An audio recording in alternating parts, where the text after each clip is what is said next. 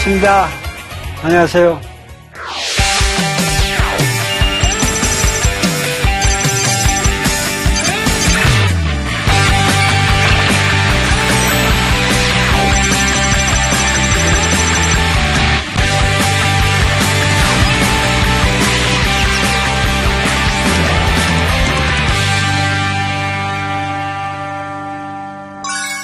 여러분 짧은 인생을 살았지요. 저에 비하면.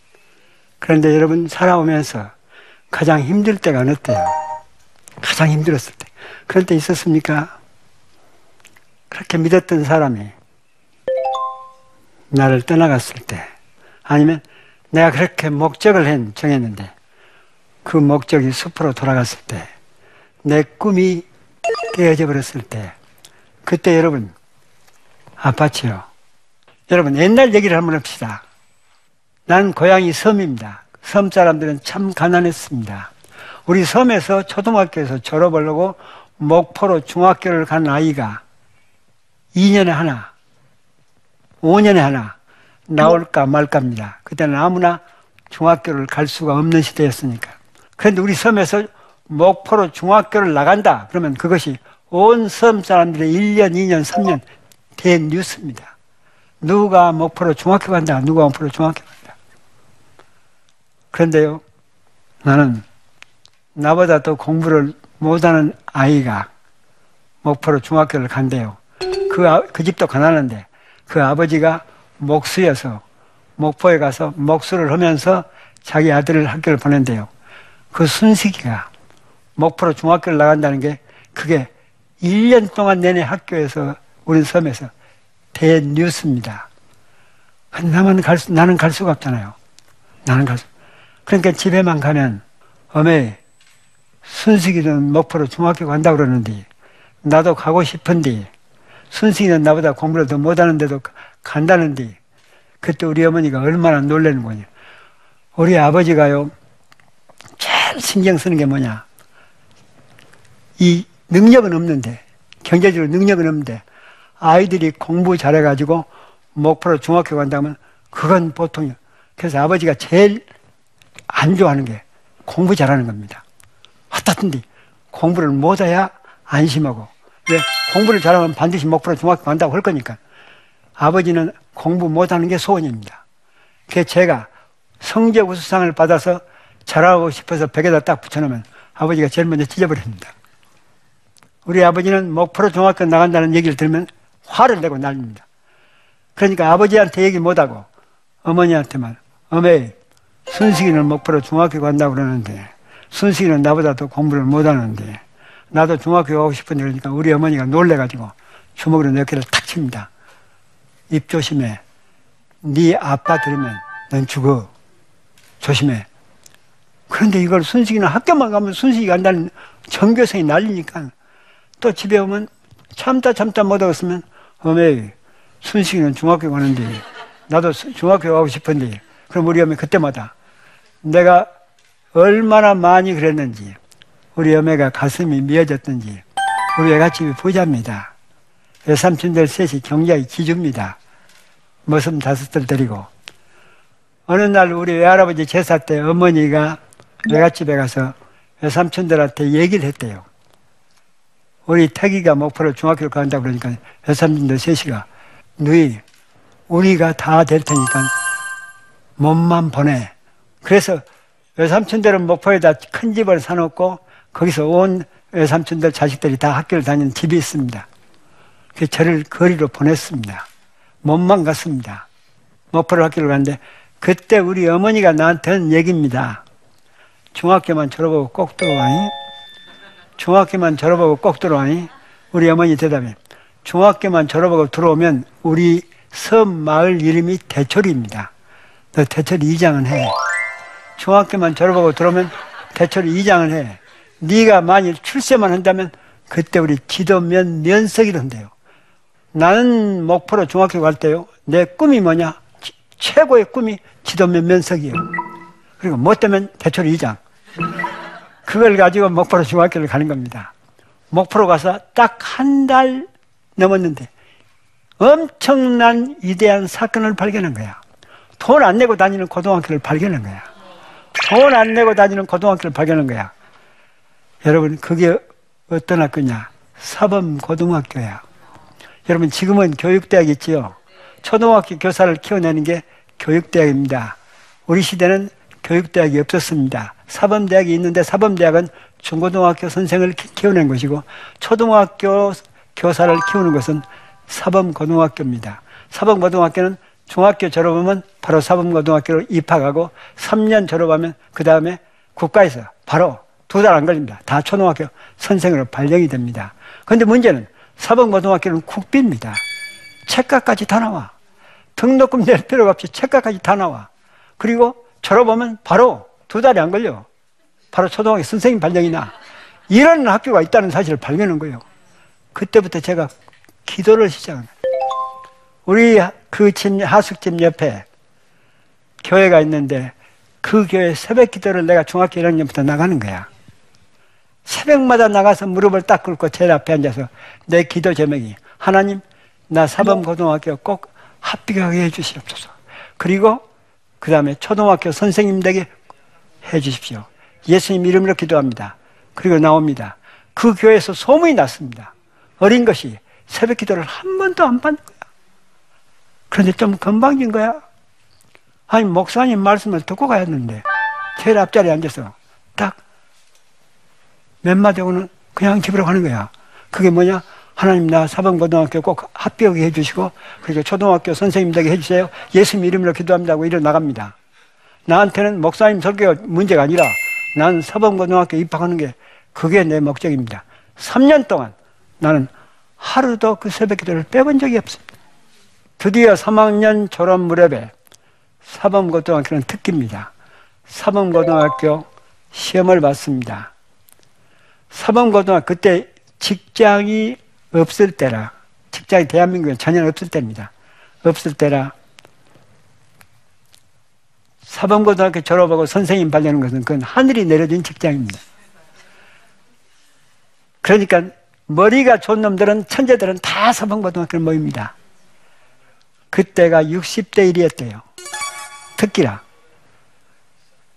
제가 시험을 봤습니다. 당당히 시험을 봤습니다. 근데 성적 발표 날 제가 떨어졌습니다.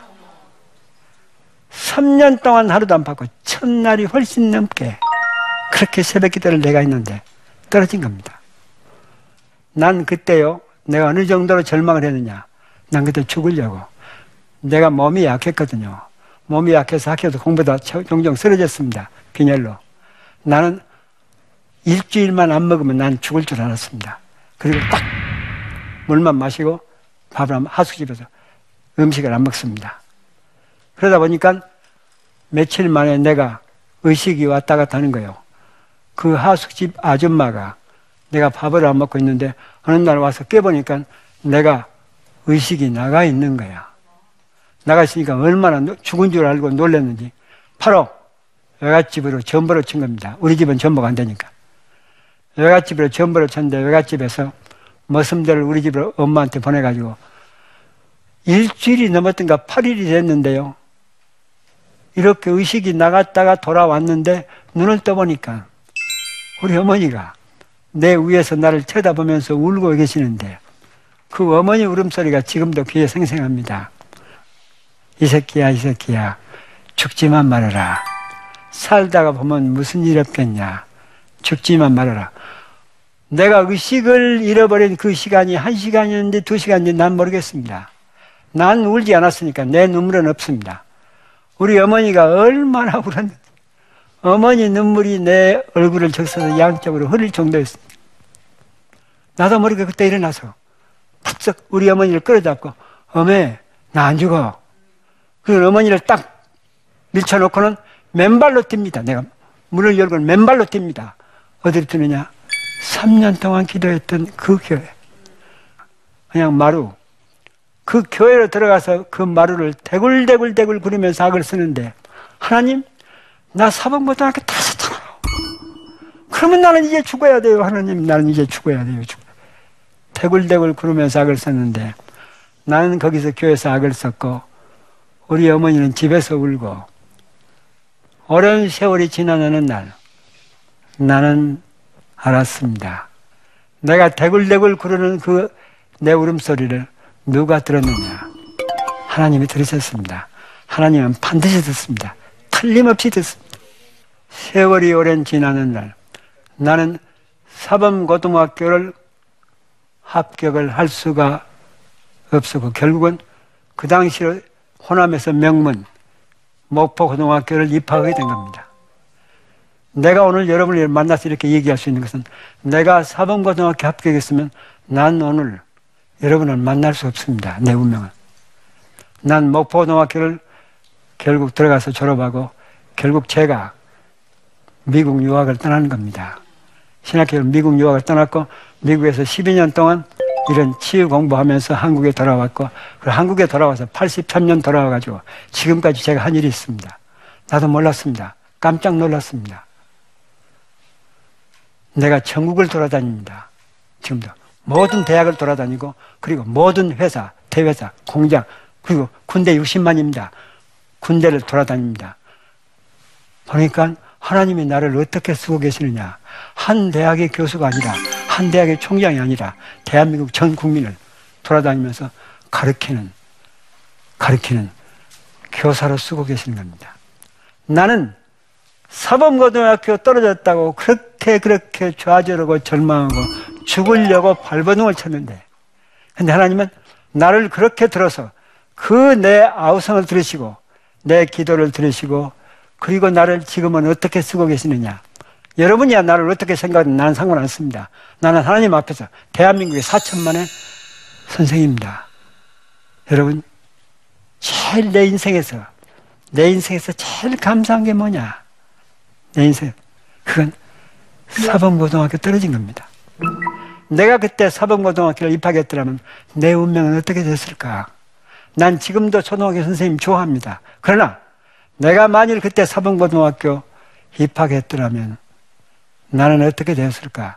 나는 초등학교 선생으로 살다가 벌써 은퇴하고 죽었을 겁니다.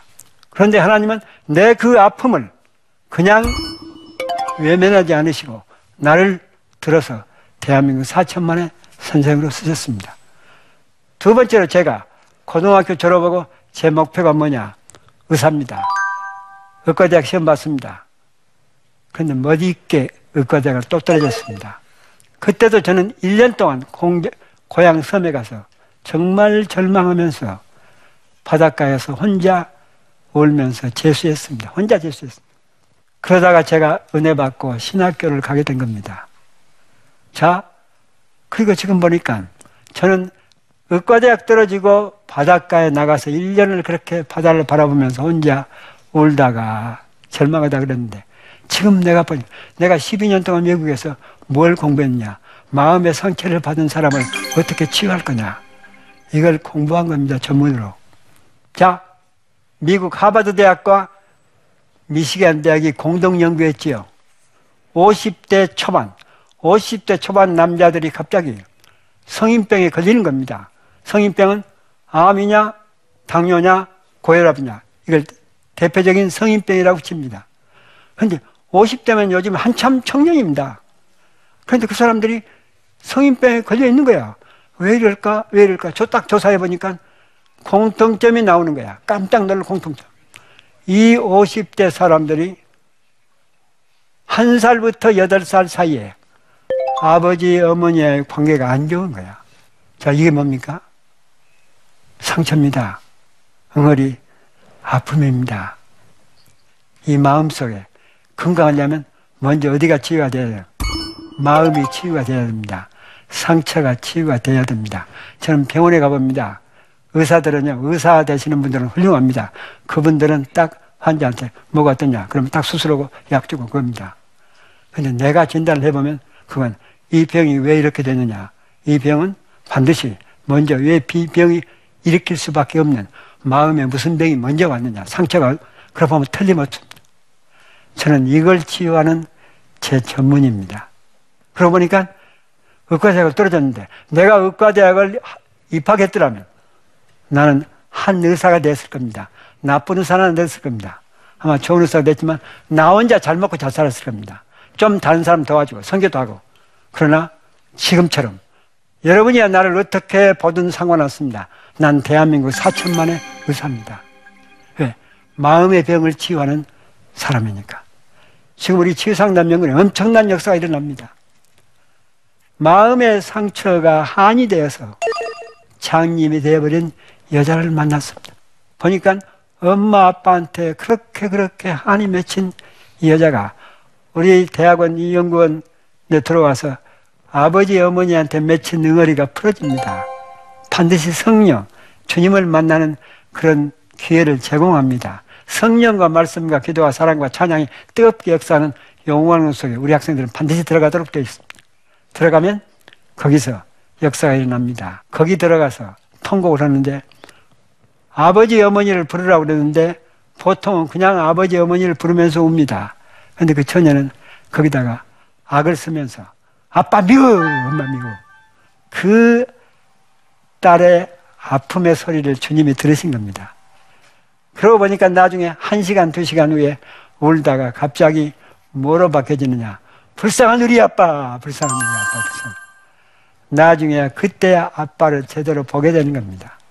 아빠가 자기보다 더 상처가 있다는 사실을 알게 됩니다. 불쌍한 우리 아빠, 불쌍한 우리 보다 보니까 6년 동안 장님으로 살다가 현대의학이 일본 모든 안과, 한국의 안과 다 죽을 때까지 장님으로 살 수밖에 없던 34살 된 장님이 눈을 떠버립니다. 난 내 눈앞에서 본 겁니다. 자, 그렇습니다.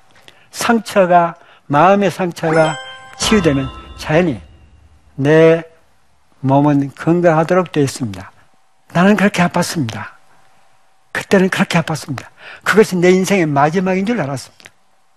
그런데 포기하지 않고 하나님한테 내놓으면 하나님은 그것을 엄청난 지금 감사로 난 내 인생에서 그렇게 감사할 수가 없습니다. 의과대학을 떨어졌다는 사실을 그렇게 감사하고 그렇게 사범고등학교가 떨어졌다는 사실을 이렇게 감사할 수가 없습니다. 여러분 시편을 보면요. 딱 내 마음을 그대로 알아주는 너무 힘들 때 내 마음을 표현하는 말씀이 있습니다. 여러분 집에 가면 꼭 읽어보세요. 시편 13편 여호와여 어느 때까지입니까? 여호와여 영영 나를 잊어버리셨나이까?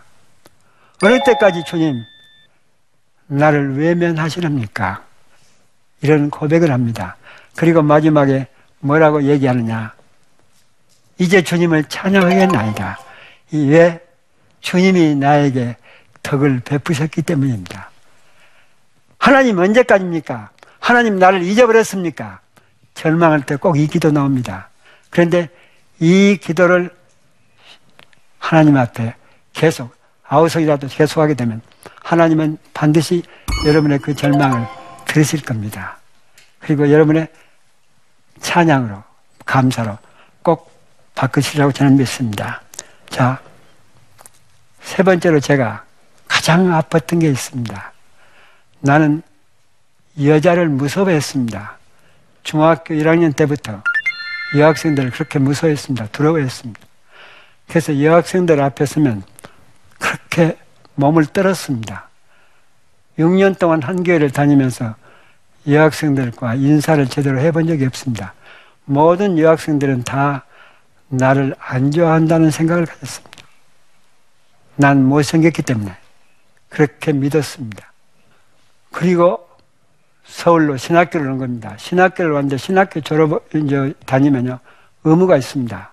필수가 꼭 교회 봉사해야 됩니다. 교회 봉사를 했는데 교회 봉사를 하는데도요 이제 중고등부 학생들은 가르치기가 두렵습니다. 제가 좀 사람이 못나서 그때는. 그래서 꼭 초등학교 아이들만 가르칩니다. 근데 초등학교 4학년 몇 반을 가르치고 있는데, 근데 끝나고 났는데, 그때 한, 내가 4학년 3반 선생인데, 교사인데, 그 여선생은 아마 4학년 1반 교사였던 것 같습니다. 그 여자 선생님이 미리 먼저 끝내고, 저 앞에, 교회 앞에서 딱 기다리고 서 있는 겁니다. 난 그 여선생 앞을 지나가야 되는데, 그렇게 가슴이 떨릴 수가 없습니다. 처자 선생한테 인사를 하지 그것도 무섭고 그냥 지나가는 것도 무섭고 어떻게 해야 되느냐. 그렇게 지나가려고 그러는데 그 여선생님이 나를 보고 싱긋 웃더니 하는 얘기가 정 선생님 이렇게 부르는데 내가 얼마나 놀랬겠어요. 나도 놀란 터키처럼 네. 오늘 끝냈어요. 그냥 예. 그럼 나하고 차 마시러 가요. 자기하고 나더러 차 마시러 가자요. 그때 나는 그 얘기가요. 나하고 함께 같이 죽자는 얘기하고 똑같이 들려요. 그만큼 나 어떻게 저 여선생하고 같이 차를 마시냔 말이에요. 난 그만큼 여자를 몰라고 여자를 두려워했습니다. 나하고 함께 차 마시러 가요. 그때 나도 모르게 나온 얘기입니다. 나 시골에서 사람 올라와요. 서울역에 빨리 나가봐야 돼요. 시간 늦었어요. 여러분, 거짓말이요. 근데 어떻게 거짓말이 이렇게 신통이 나올까요? 그리고 그 여선생은 그렇게 믿고 갔고 나는 학교로 돌아오면서 버스에서 나 혼자 빙그레 웃습니다. 아따, 내 머리가 보통이 아니네. 어떻게 그렇게 거짓말이 즉각적으로 나올 수 있냐? 이건 머리가 밀어넣으면 안 되는 거예요. 근데 그 다음 한 달인가 지났는데 그 선생이 또 그러는 겁니다. 그 선생이 또 그래서 또 거짓말을 했죠. 몇 번 거짓말하는데 어느, 어느 날 여선생이 어느 날 나를 보고 생각했더니 정 선생님 오늘 또 무슨 약속 있죠? 내 거짓말을 다 알고 얘기하는 것 같아. 그때 나도 모르게 나온 얘기가 없어요. 없어요. 그래서 그럼 나하고 차 마시러 가요. 그때 함께 차를 마시러 갔습니다. 그래가지고 그 여선생하고 좋아하게 됐습니다. 그게 내 첫사랑입니다. 1년 동안 난 미쳐 있었습니다. 그때 내 학교 성적이 엉망입니다. 1년 지나고 겨울방학에 섬에 가서 있다가 두 달 만에 돌아왔는데 그 여선생 만나려고 섬에서는 연락이 안 되니까 일찍 왔습니다. 와서 딱 본 결과가 그 여선생이 어느 남자하고 결혼해가지고 외국으로 가고 없는 거야. 여러분 한번 안 당해, 여러분 안 당해봐서 몰라. 여러분, 내 인생에서 가장 가장 아픔이 그겁니다. 그렇게 좋아했고, 그렇게 믿었던 선생한테 배반당하는 그 다음에 거의 1년을 넘게 나는 미쳤습니다. 얼마나 아프든지. 1년을 미친 사람처럼, 어쩔 때는 신을 가는데 신발을 신고 가야 되는데 신발 없이. 그만큼 그 여선생하고 만났던 다방들만 돌아다니는 거야. 그래도 어느 날 그 여선생하고 자주 가서 만났던 대화했던 삼각산의 마당바위 거기에 딱 앉았는데 10월입니다. 그때 갑자기 내 귀가 떨어질 것처럼 우렁찬 소리가 들리는데 사람은 너를 버려도 나는 너를 안 버려. 바로 그 순간에 주님의 음성이 내게 들리는 거야. 난 그때까지 하나님은 저 멀리, 빨리 멀리 하늘에 있어가지고 우리를 내려다 보는 줄 알았습니다. 근데 그 순간에 주님이 내 옆에 있는 거야. 내 아픔을 보고 있는 거야. 그때 그 주먹으로 그 바위를 치면서 주님 몰랐어요. 주님 몰랐어요. 주님이 내 아픔을 내 옆에서 보고 있는 난 몰랐어요. 난 몰랐어. 그 순간에 그 여선생이 언제 나를 떠났냐? 깨끗하죠. 지금까지도 그 여선생에 대한 생각은 이만큼도 없습니다. 사람들은 그렇습니다. 첫사랑이니까 생각나겠지. 생각 안 납니다. 다만 고맙습니다. 난 그 여선생 그 아픔을 통해서 뭘 받느냐? 주님을 만난 거야. 주님이 멀리 계시는 주님이 아니라 바로 내 옆에서 내 아픔을 직접 함께 아파하고 듣고 보고 계시는 주님. 주님 멀리 있지 않습니다. 자, 아, 오늘 제 강의가 어땠나요?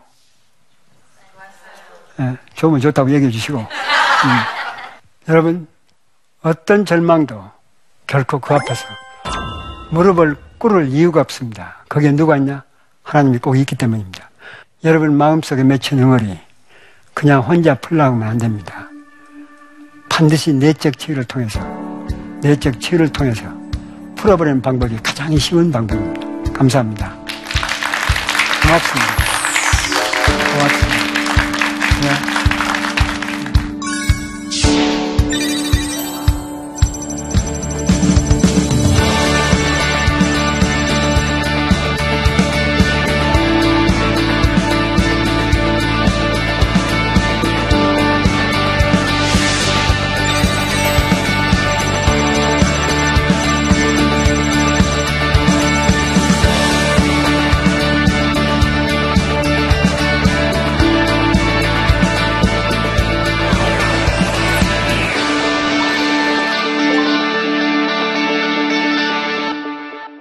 어떤 저에게 질문을 하고 싶은 분이 있을지도 모르겠습니다. 한번 그 질문을 한번 들어볼까요? 안녕하세요. 저는 취업을 준비하고 있는 사람입니다. 어, 여러 가지 준비하다가 보면은 어, 계획된 대로 일이 잘 되어지지 않을 때가 있고 기도조차 나오지 않을 때가 있는데 어, 이럴 때는 마음이 답답한 경우가 많습니다. 목사님 어느 것부터 제 삶에서 회복되어야 될지 궁금합니다. 난 첫째 저런 정말 절망적인 상태에서 기도가 안 나오는 상태에서 어떻게 해야 되느냐. 난 그런 측면에서 조용히 기다리는 겁니다. 발버둥 치지 말라는 겁니다. 발버둥 치지 말고 조용히 기다리면 하나님께서 하실 겁니다. 그냥 맹 놓고 가만히 있으라는 얘기가 아니라 조용히 하나님의 음성을 들어보세요. 하나님 앞에서 절대 절망 없습니다. 하나님 앞에서는 절망이 반드시 감사로 바꿔지도록 되어 있습니다. 이건 살아오면서 모든 사람에게서 똑같은 정답입니다. 기다리세요. 그리고 내 마음속에 맺힌 상처 꼭 내적 치유를 통해서 풀어내세요. 그러면 여러분의 삶이 멋있게 보일 겁니다. 감사합니다.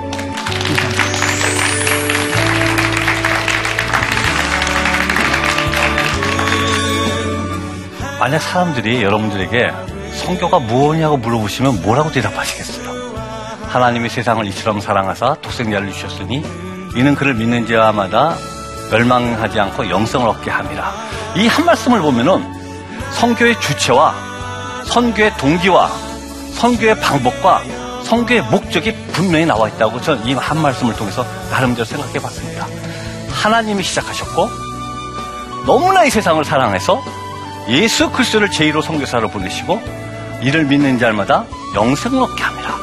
이것이 바로 선교가 아닌가 생각을 해봤습니다.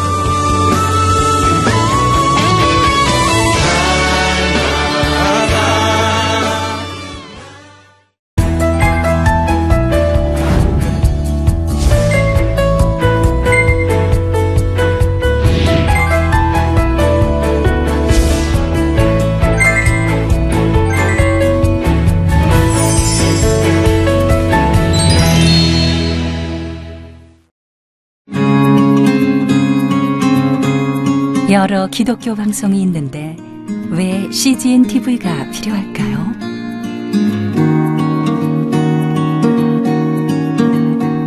많은 후원이 필요한 이 사역을 왜 이어가야 할까요? 오늘도 고민 또 고민해 봅니다.